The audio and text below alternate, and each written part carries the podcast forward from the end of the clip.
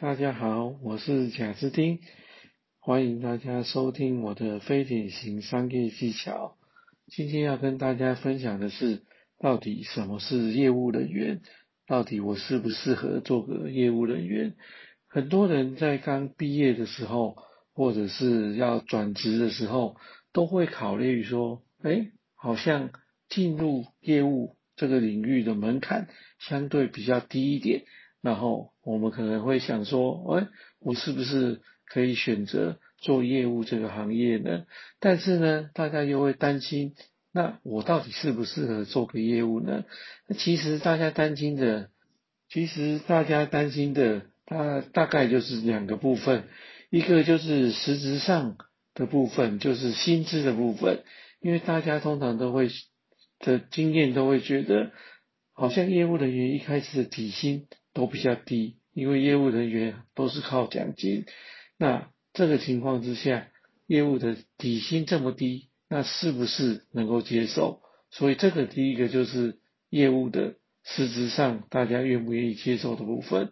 第二个部分就是心理层面的部分，就是大家会觉得说，业务人员感觉上在社会上面的评价好像他的阶级就是比较低一点。然后业务人员好像负面的，大家的看法都会相对比较多，会觉得业务人员好像就是必须要油腔滑调，业务人员就是诈骗集团，业务人员就是要抽烟喝酒，就是要能够去跟大家交际应酬。那其实呢，这个部分是不是真的都需要做到呢？好像也不一定。那我们先来讲一下实际的部分好了，是不是真的业务人员的底薪都很低，然后奖金很高，必须要靠业绩冲业绩拿奖金呢？其实也不一定，这个还是要看公司针对业务开发它的商业模式是什么。如果这家公司它的业务开发其实并没有非常的要求要去冲业绩的情况之下，而且他们的要求这个。这个产品是需要很多售后服务的，那通常这种团体作战的方式的时候，其实业务人员的底薪并不会很低，也就是说，他的奖金占比是不会非常高的。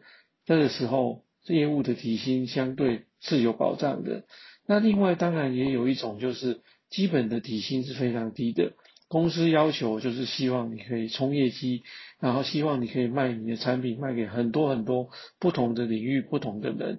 那这样子的商业模式情况之下，当然他们就会非常重视业绩，那业绩就会跟奖金挂钩。所以如果今天你的业绩不好，你的薪水相对就比较低。但是如果你的业绩可以冲高，那么你的整个薪资、你的奖金就会非常的高。所以这个也是。关系到说，到底你想要接受什么样子的挑战，你可以承受什么样子的压力。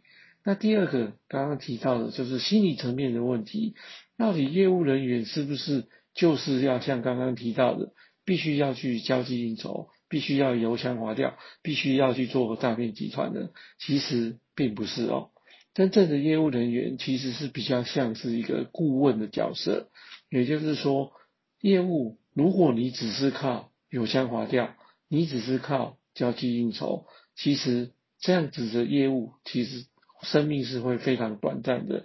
也就是说，你只能做短期的业务，你在骗完一轮之后，后续你可能就没有了。所以实际上要做长期的业务工作的时候，业务绝对不是一个油腔滑调，绝对不是只靠交际应酬的业务，必须要有很多的专业、很诚恳的服务。要能够获得客户的信任，这样子才有办法真正做好一个业务的工作。所以呢，到底适不适合做一个业务呢？其实每个人都不一样。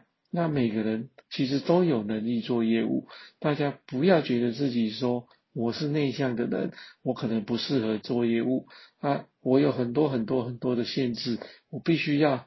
有办法去跟人家怎么样怎么样怎么样，才有办法来做业务的工作。其实这都是不正确的，因为不同的行业、不同的领域会有不同的业务，会有不同的对业务的要求。所以如果大家会有机会接触到业务这个工作的话，我会希望大家实际上去尝试之后，了解这个工作业务工作内容之后，再来去决定自己到底适不适合做这个业务的工作。